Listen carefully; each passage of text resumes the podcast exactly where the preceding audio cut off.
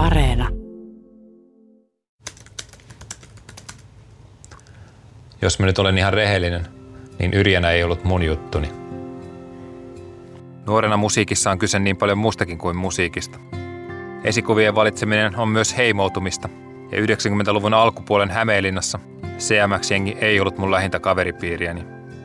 Sellaistakin jengiä siellä kyllä oli, muun muassa bändin nimeltä Sooninen nuoruus. CMX oli siis enemmän Soonisen nuoruuden juttu, ei meidän. Mä muistan, että baarissa me jopa pilkattiin Yrjänän sanoituksia. Naiset tanssivat kedolla, on kaikilla naamat kuin pedolla.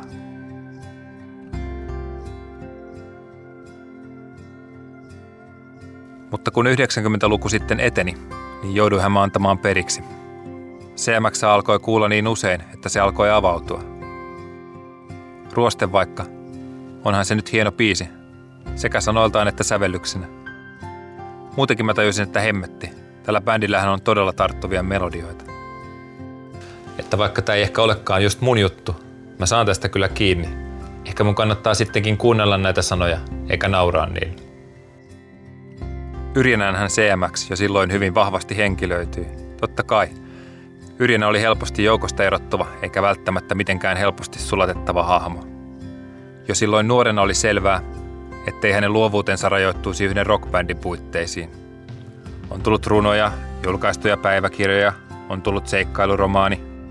Ainakin julkisten esiintymisten perusteella on vaikuttanut siltä, että Yrjänä on suhtautunut jo pitkään vähintään yhtä intohimoisesti ruoanlaittoon kuin musantekoon ja kirjoittamiseen. CMXkin on edelleen olemassa. Levyjä syntyy, kirjoja syntyy, kaikkea syntyy Yrjänältä koko ajan. Mistä ihmeen runsauden sarvesta tämä kaikki oikein tulee?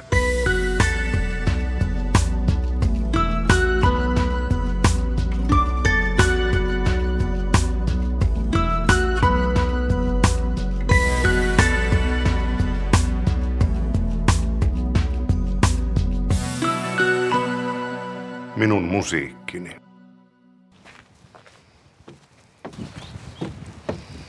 Terve Tervehdys. ja tervetuloa. Kiitoksia. Mennään sisälle.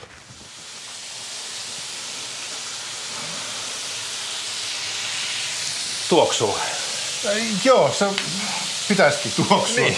Mulla on sitten vielä kaikki sillä hifistelyä, että, että kaikki on niinku luomua. Kananmunat, possu on tilalta. Mä, onneksi mä en tiedä sen nimeä, mutta se on kasvanut ulkona. Joo, joo. Ramenin ideahan, se, se on se sama ruoka, mitä me ostetaan nuudelipussissa opiskelijana. Niin. Mutta se on, siis se on se, niin, niin, se on se, niin, tai siis se on pikakopio siitä ruoasta. Ja ramenissa on ideana, että mitä tuhdimpi liemi, niitä on kirkkaita, paksuja, sileitä, sameita, rasvasia, vähän, tämä on aika vähän rasvainen. Niin mitä kevyempi liemi, niin sitä tuhdimmat nuudelit. Kun se vähän se rasva, mikä siinä on, sen pitäisi tarttua siihen nuudeliin, kun sitä hörsitään. Mm. Ja sitä pitäisi niin olla äänekäs siinä syödessä. Ja siihen kuuluu tuommoiset niin nätisti keitetyt kananmunat ja sitten siellä tulee usein kevätsipulia ja mä laitan poksoita nyt muutaman siivun, koska se on kiva, raikas vihannes, joka maistuu vihannekselta. Maistumatta erityisesti kuitenkaan niin miltään muulta vihannekselta. Kuulostaa hyvältä. Näissä possuissa menee hetki, että mä saan niistä rapeita. Joo.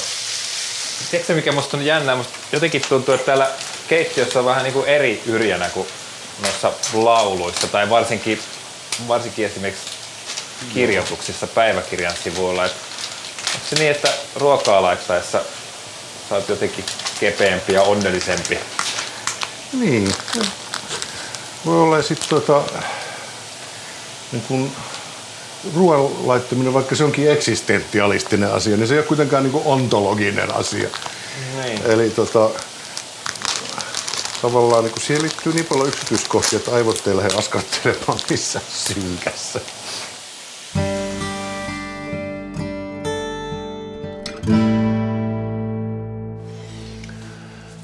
Kun mä tulin tänne, niin mä ajattelin, että sun kanssa mä haluan ehdottomasti puhua kirjoittamisesta, koska hmm. sähän olet myös kirjailija aivan selvästi. Mä joskus nu- nuorena ajattelin, että, tuota, että kirjoittaminen on semmoinen kehä, jossa aika kovia tyyppejä, että sinne noustakseen niin pitää vähän treenata. Että Se on toisaalta sitä, ja toisaaltahan se on niinku kehä, jossa ei ole, siellä voi pyöriä vaikka yksin. Voi, kyllä, ja joo. tota, se on, se on itsensä ilmaisemista omien ajatustensa jäsentämistä, koska Oho, viimeisen kuukauden aikana työhuoneellani Suvilahdessa on aika usein selailut tätä, kun tiesin Okei, tuota. joo. Se on ollut itse asiassa todella mielenkiintoista, koska tässä on ihmiskuva, ajankuva, kaikki tota, niin. yhden yksityisen ihmisen ajatukset niin, yhdessä Joo, maailman se on ajassa. myöskin, äh, otas nyt, mä oon siinä niin kuin 27 40 noissa tuolla Kyllä. aikana, mitä toi koskee. Ja sehän on aika paljon pohditaan kirjoittamista. Ja Tosi vielä paljon, sillä että sieltä on paljon. editoitu pois kaikki hyvät hetket. No nimenomaan. Mutta mut, mut, mut se onkin mielenkiintoista, että miten paljon munkin muistinpanoista on sitä, että mä pohdin sitä omaa kirjoittamistani ja harvoin missään tota, aurinkoisessa ja valoisessa sävyssä. Niin, Vaan se silloin- on joku niin. myrkky, joka tulee sieltä tulosta tämän tyyppisiä ää, turhautumisen ja itseinhon päiviä. Kykenemättömyyttä liikkua mielessään. Tuijotan ikkunasta talvista taivasta. Sataa ohutta pakkastunta. Mullakin on aina säähavaintoja, niin kuuluu mm. siihen. Mitä tämä turhautuminen haittaisi, ellei minulla olisi kamalaa tekemisen pakkoa? Muutahan minulla ei olekaan. Kaikki heijastuu mielessäni noihin pilkkaaviin rajapintoihin, kuoleman lopullisuuteen ja arkisen elämän yksinkertaisiin tosiasioihin. Hain perspektiivejä, joita vasten toimia. Ei tällaista tuskailua mihinkään tarvita. Hän on ympäröinyt itsensä esineillä, joista ei pääse ohitse. Niin. Joo. Kuulosti jotenkin 1800-luvulta tuo teksti. Kuulosti siltäkin, joo, ja kuulosti siltä, että niin kuin mä viittasinkin, niin voisin voinut itse kirjoittaa samat lauseet. Vieläkö sä kirjoitat päiväkirjaa vai oliko se tällainen nuoremman yrjänen Mä tapa? aloitin se- 6-17-vuotiaana kirjoittaa päiväkirjaa ja olen kyllä tehnyt sitä ihan, ihan päivittäin. Teet edelleen, Teen kyllä, joo. mutta tämän jälkeen ei ole julkaistu. Öö, No tuossa on 15 vuotta et, ja tuosta on 10 vuotta. Niin, että siinä olisi ky- kyllähän, eikö tässä olisi kymmenen vuoden jutut julkaisematta? Siinä on 10 vuoden jutut on julkaisematta kyllä. Tuleeko ne? Öö, mä, en ole päättänyt. Ky- Niin, en ole päättänyt. Mm. En tiedä osaanko päättääkään. Mut se tunne mulle tulee, että kirjoittaminen on sulle jonkinlaista hengittämistä. Tavallaan aika helppoa, toisaalta välttämätöntä. Onko se jonkinlainen grafomaani, jonka on tuotettava sanoja pysyäkseen järjissään? Itse tunnistan itsessäni tällaisia piirteitä. Nykyään en osaa sanoa, koska mä kuitenkin mä kirjoitan joka päivä. Et mä en tiedä, että jos se otettaisiin pois, että et miltä tuntuisi. Et, et, niin kuin Leonard Cohenin laulussa sanoo, se sanoo kaverille, että I hope you're keeping some kind of record. niin mä yritän sitä, sitä että pitää, pitää niin kuin jonkunlaisia muistiinpanoja muistaakseen, niin kuin mitä on, missä on käynyt, mitä on lukenut, on tuntenut. Ja sitten voidakseen sanoa jollekin, joka väittää, että sinä ja sinä päivänä silloin tapahtui jotain. Niin voi katsoa, että ei kyllä mulle tapahtui näin, että se ei se oli eri vuosi, mistä sä puhut. Niin. Mutta tota, kyllähän siis, vaikka kirjoittaisi itselleen muistiinpanoja, niin se on kuitenkin se, se on kommunikaation luonteista. Se on ikään kuin keskustelua jonkun kanssa, jonkun ehkä persoonallisuuden kerroksen, joka ei ole kokonaan saavutettavissa. Tai mä joskus jossain runossa heitin, että kirjoittaminen on kommunikaatiota tuntemattoman ystävän, rakastetun, ää, alitajunnan, ylitajunnan ja Jumalan kanssa. Eikä tiedä, kuunteleeko niistä kukaan. Niin. On myös erilaista kirjoittaa, kirjoittaako koneella tai käsin. Ja mä tiedän, että sä kirjoitat jonkun verran käsin, sä kirjoitat tota laulun sanoja vihkoon Joo, jossain mulla on näitä lauluvihkoja tässä, Muisti, näin. muistikirjankin. Näytä vähän. Näytä No vähän. ei. Niin Se on meikäläisen harakan varpaita. Tuossa on yksi keskeeräinen laulu, jonka kaikki säkeistä on tietenkin epäjärjestyksessä ja sitten on numeroitu jälkikäteen ja Niin. merkattu, mistä mennään mihin, kun laulaa demoa. Oli välillä pitkään kirjoittamatta käsi, mutta on siinä, siinä on eri tatsi. Se, se, kun signaali menee niin kuin eri reittiä aivoista Niin. eteenpäin kuin siinä näytön, näytön kanssa työskennellessä, vaikka on sekin visuaalinen tapahtuma, mutta, mutta se niin kuin sormien liike on niin erityyppinen. on, on. Mä kirjoitin ensimmäisten romaanien aikaan tosi paljon muistivihkoihin, tein niitä niin kuin ihan pitkiä pätkiä niistä. Mutta sitten se on ikään kuin laiskuuden takia varmaan jäänyt pois, se on vähentynyt. Niin. Ja sitten joskus mä yritän palata siihen. Esimerkiksi tässä nyt on Musta vahakantinen vihko. Musta vahakantinen vihko, tosi klassinen. Et tota, tästä on jo pari vuotta, mutta mulla oli niinku yksi kuukausi, jolloin mä luonnostelin idean Joo. yhdestä romaanista, jota mä en ole sen jälkeen uskaltanut alkaa kirjoittaa tai ehtinyt tai mitä ikinä. Mutta täällä se on. Ja tää jotenkin Musta Sulla on niin tiheä käsiala, niin. että mä tarvisin kiikarit. Mä en itsekään suurin piirtein näe tätä. Ja sit tavallaan Onko jotenkin, oikein päin? Jot, oh, on, se on ihan oikeeta tekstiä. Miten tämä sun keskinäisten äh, luovuuspalasten suhde, yritätkö määritellä, onko se millään tavalla mielikästä, että minkä verran sussa on säveltäjä ja minkä verran kirjailija? Um, tota, teen päällekkäin. Päällekkäin kirjoitus- ja musiikkihommia sillä että kun toinen ei etene, niin toinen usein etenee. Vähän niin kuin joku osa, osa lepää silloin, kun kirjoittaja lepää, kun tehdään musiikkia. Mm. Musiikitekijä lepää, kun kirjoittaa, että ei, ei, ei niin kuin kyllästy siihen oman työn ja ajatuksen pyörittelyyn, koska pääsee vaihtamaan niin formaattia. Tuo mä osaan kuvitella, oikeastaan tiedänkin. Ja se johdu vaan siitä, että, että tota, aina sanallinen viesti, se kertaa tuon prosessorin kautta. Sen Joo. sijaan säveleet menee jotenkin suoraan. Joo. Se, se, se ohittaa sen tietoisemmin. Kyllä joo, joo. ja jos, jos se pitää paikkansa, että puhuttu kieli on kehittynyt jonkunlaista laulullisesta ilmaisusta, niin tuota, sehän on sitten vanhempaa vielä se laulaminen aivojen kannalta. Että se on, laulua uskoo, vaikka silloin on yhtä helppo valehdella niin, puheella. Niin. Oli yhtyä millainen hyvänsä, kiertueelle lähteäinen metsästysporukka. Geneettisesti ajattelin ihmistä ei ole suunniteltu elämään yli 35-vuotiaaksi, joten on turha odottaa vitsien paranevan kertojien vanhetessa. Sä olit ehkä noin, en tiedä, 33 tai 35 ehkä sanoit ehkä, että... Ehkä, joo, kyllä. Pitääkö tämä paikkansa? Pitää. Onko se edelleen metsästysporukkaa? On jo, nykyään ei vaan saada mitään kiinni. Ja vitsit, ne huononee. Ne, ne, ne, ne, on, ne on ihan... Siis, en, en lähtisi bussin ulkopuolelle viemään kontekstista ulos mitään bussijuttua, koska tota... Mitä tapahtuu bussissa? niin. Säilyköön siellä. Joo. Mitäs tää? En ole sinänsä koskaan arvostanut nuoruutta. Se merkitsee energiaa, mutta se ei merkitse kokemusta. Olen tullut paremmin toimeen itseni kanssa, kun minulla on ollut vähemmän energiaa ja enemmän kokemusta. Okei. No, joo. Ku, ku, ku, kuka näitä heittelee näitä? No niin, se on muuten hyvä joo, kysymys. Joo, mutta niin. sun, sun, se on piikki, niin, hirveellä, sun, sun piikkiin niin, on mennyt. Niin, niin. Te hirveällä innolla mutta ei ollenkaan tiedä, mitä sitä seuraa, niin, niin ehkä tulee paremmin toimeen itsensä kanssa, jos on jonkunlainen harmaa käsitys siitä, että mitä siitä seuraa, mitä tekee.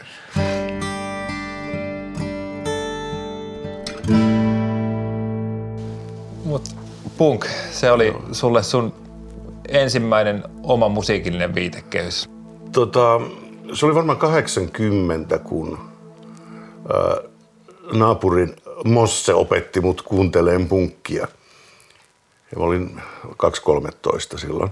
Ja sitten meillä oli jo terveet kädet Torniossa, eli meillä oli oikein levyttävä punkyhtyö siellä, hardcore punkyhtyö. Ja tota, sitten meillä oli vähän ajan päästä niin koulukavereiden kanssa semmoinen bändi kuin Arse, joka soitti myös HC-punkkia. Sitten sit, tuota, niin sit mä kiinnostuin hevistä ja progesta ja 15-vuotiaaksi mennessä mä olin jo niin kuin sofistikoitunut uuden aallon musiikin kuuntelija ja mm. seurasin niin kuin mitä, mitä tapahtuu ja, ja tuota, en pitänyt sitä punkkia kauhean kiinnostavana, mutta oli se niin kuin, äh, nopeinta ja äänekkäintä, mitä löytyy. Niin. Antoiko se sulle jotain olennaista, koska jotenkin hyvin monet tällaiset punk-taustaiset henkilöt sanoivat, että punk on antanut niille koko elämän asenteen ja tekemisen meiningin ja kaiken. Niin. Ja mä en oikeastaan tiedä, koska jos mä jotain niin kuin en ole ollut, niin punk. Joo. Äh. No tietysti se, että saa soittaa. Ei tarvi hirveästi osata, saa soittaa. Hmm. Ja voi, voi, tehdä, voi tehdä biisejä, vaikka ei tietäisi, miten se tapahtuu. Et se rohkeus tuli kyllä varmaan sieltä. Sitten tietysti alkoi, kun kuunteli enemmän musiikkia ja teki enemmän biisejä, alkoi ymmärtää asioiden lainalaisuuksia vähän. Että mä olin siinä vaiheessa, kun me tehtiin näitä eka EPitä, niin olin jo, siis asuin Helsingissä, opiskelin, äh, opiskelin teologiaa siinä vaiheessa. Ja ennen Helsingin muuttamista, niin kävin pari vuotta laulutunneilla, mikä kuulee tuosta kauniista kuulaista ilmaisusta tuolla. ja tota, bändi oli, toimi aika kausiluontoisesti, koska mä asuttiin eri paikakunnilla. Mutta aina kun nähtiin, niin käytiin soittamassa ja tehtiin biisejä ja nauhoitettiin jotain versioita niistä. Ja 90 meillä tuli ensimmäinen albumi, sitten kolmikärki myös Bad Vugumin kautta. Sitten ei ollutkaan enää aikaa opiskella, kun piti alkaa laukkomaan keikoille. Musiikkihommat vei. Öö, joo, musiikin lohikäärme söi elämäni.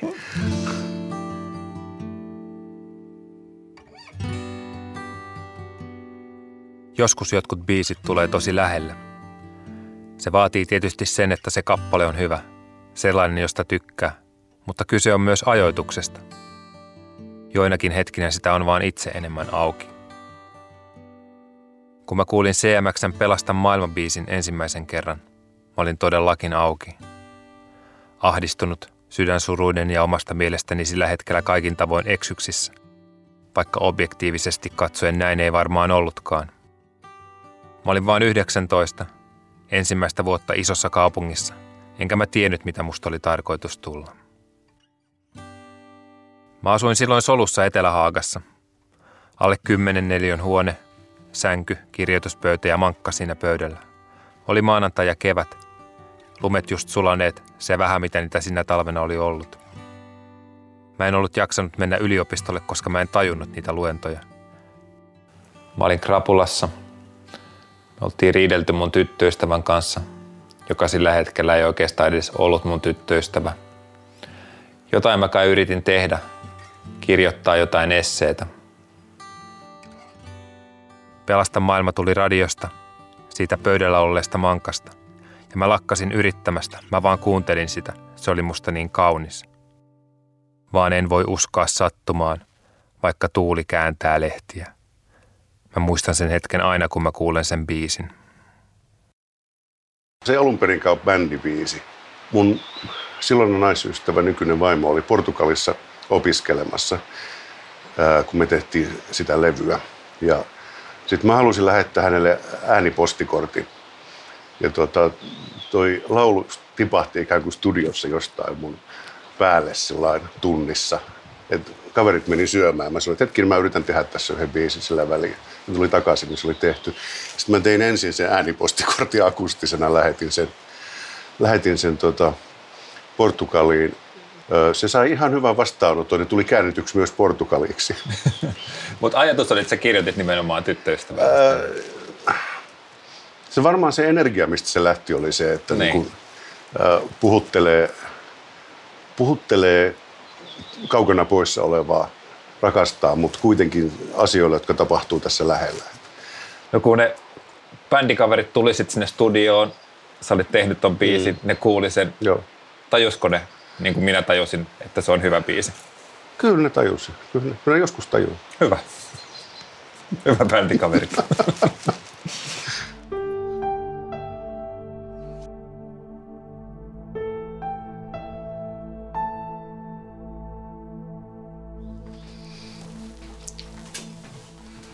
ojennan tän näin, mahtavaa. koska kiitos, kiitos. pohjasta.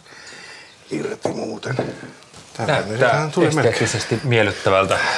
Se tuli melkein rameinen näköinen. Niin. Maustekastike on siellä pohjalla nyt. Ja ne possut on tuolla jossain välissä ja sitten sitä bokshoita. Mutta tämähän, tämähän syödään niin kuin maailman vapaamuotoisen. Niin. Japanilaiset syö sen helvetin nopeasti, kun on sitä mieltä, että nuudelit menee pilalle. Niin, niin. Kuuluuko sekoittaa se maustekastike nyt täältä? Tämä on siis tyyli on vapaa. Joo. Tärkeintä on käsittääkseni, että niin pitää helvetinmoista ääntä syödessä. Hei, se on niin kuin se slurping. Mä olen varautunut, mulla on, mulla on täällä niin kuin yllätys. Mä olen ymmärtänyt, että Tällaista nautitaan Jaa, juu. sakea ja lämpimänä. Tunnelma on sakea. niin. joo, lämpi, joo, si- sitähän hieman lämmitetään. Japanilaiset osaa nämä tämmöiset Niin siis näyttää, siltä, helvetin miehekäs asti. näyttää siltä, että juomme kosmetiikkaa. Niin. No, minäkö tämä aukasen? Avaa se, avaa. Juodaan kosmetiikkaa. Aha. Onko tuo ruoanlaitto myös, mä tulkitsen sun persoonaa, että se on osa sun yleistä uteliaisuutta, kiinnostumista erilaisista asioista? Joo, joo, kyllä. Ja sitten kun ne jotkut rakentaa taloja, sillä että kyllähän tämän voi tehdä. Niin. Niin mä, sillä, että mä opettelen tekemään joku rookla. Sinne ei mene niin pitkään aikaa, se on niin kallista, kun se talon rakentaminen. Mietin, että meidän aivot ehkä toimii hieman eri tavalla. Teemme samantapaisia asioita, saamme jopa jotain aikaan, jotain kirjallisia tuotoksia ja Niin. muita. Kun, kun sä näytit, mitä sä vaikka luet tehdessä spiisejä ja muuten tulee aika laajalla spektrillä. Siellä oli, siellä oli tota, vähän fysiikkaa ja siellä oli, mikä oli joku vapaa muurarikirja, mitä sä luit ja Joo, kyllä. jänniä juttuja. Kaikki on niin hito mielenkiintoista ja mihin tahansa aiheeseen tarttuu, jos siihen on aikaa, niin ihmiset on sen verran aikaa tehdä, että lähes kaikkea. Että se syvyys, syvyysulottuvuus on niin kuin melko loputon, mm, mm. missä vaan. Ja ne, mitkä mua kiehtoo, niin on ää, ruoanteko on semmoinen niin pintakuohu. Se on, sitä, niin kuin, se on se harraste, harrastus. Mutta tuota, kirjallisuus, filosofiat, mytologia, mytologia, tiede, ei niinkään teknologia, tieteet, biologia, neurotieteet, fysiikka, filosofia. Mulla meni monta vuotta, että mä lukenut yhtään kaunokirjallisuutta. Mä olin niin, lähdin aina niin kuin seuraamaan seuraavaa Polkua. tiedekirjaa. Ja sitten mä yritän käyttää niitä aineksia sillä että, että jos mä oon jotain ymmärtänyt tai saanut sulatettua yhteen, niin mä käytän niitä kyllä omassa työssäni, koska mä koen, että silloin hyvänä päivänä niin lauluntekijä, niin se on vähän niin kuin semmoinen koruntekijä. Että yrittää tehdä saamistaan aineksista, yrittää tehdä jotain kaunista, mutta ei välttämättä niin kuin, eihän korutkaan yksiselitteisiä koskaan, niillä on symbolinen arvo ja, ja tota, jopa rah- rahallinen arvo, mm. mitä ei niin kuin kauheasti musiikilla ehkä nykyään ole. Mutta tota, ää, jos on lahja jossain, niin kuin ihmiset sanovat, niin sitä pitäisi ilmeisesti jalostaa. Yhtye on rockmusiikin kiehtovin yksikkö. On toki yksinäisiä neroja, sellaisia kuin Dylan, sellaisia kuin Johnny Cash, mutta todellinen taika on silti bändeissä, räjähdysalttiissa yksiköissä, joita ei ole rakennettu kestämään aikaa, mutta jotka jollain ihmeen kaupalla kuitenkin joskus pysyvät pystyssä. Jos niin käy, tavoitetaan taivaita, jotka muuten jäisivät tavoittamatta. Tuskin mitään ihailen yhtä paljon kuin pitkäikäisiä bändejä. Näin mä kirjoitin romaaniin nuorena miehenä 15 vuotta sitten. Nyt kun mä ajattelen Yrjänää, niin sehän on oikeastaan ihme, että CMX ei ole hajonnut. Melkein kaikki saman aikakauden bändit on, ja nämä entiset torniolaisnuorukaiset vaan painaa eteenpäin, nuoremmalla rumpalilla kyllä, mutta lähes samalla kokoonpanolla silti. Mä kunnioitan sitä. Enemmänkin. Mä tosiaan ihailen.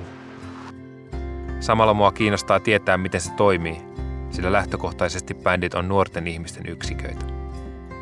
Silloinhan se ajatus on me vastaan maailman, ja että me valloitetaan se maailma. Mikä se ajatus on nyt? Mitäs tulevaisuus? Mitä tulevaisuus tuo? Laulujen ja kirjojen kirjoittamistahan ei varmaan kannata lopettaa. No niin, mit, mitäs, mitäs varten me sitten täällä pyörittäisi, jos, jos meillä ei olisi jos meillä olisi kulttuuri. Sitten kun ihminen lakkaa laulamasta, niin sillä menee tosi huonosti. Niin. Kirjoittamasta ajatuksia. Kirjoittamasta, kyllä, kyllä.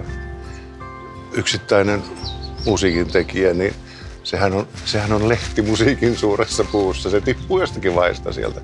Mutta ehkä se parhaimmillaan niin se tulee sitten lannottamaan seuraavia tekijöitä ja sitä runkoakin ehkä.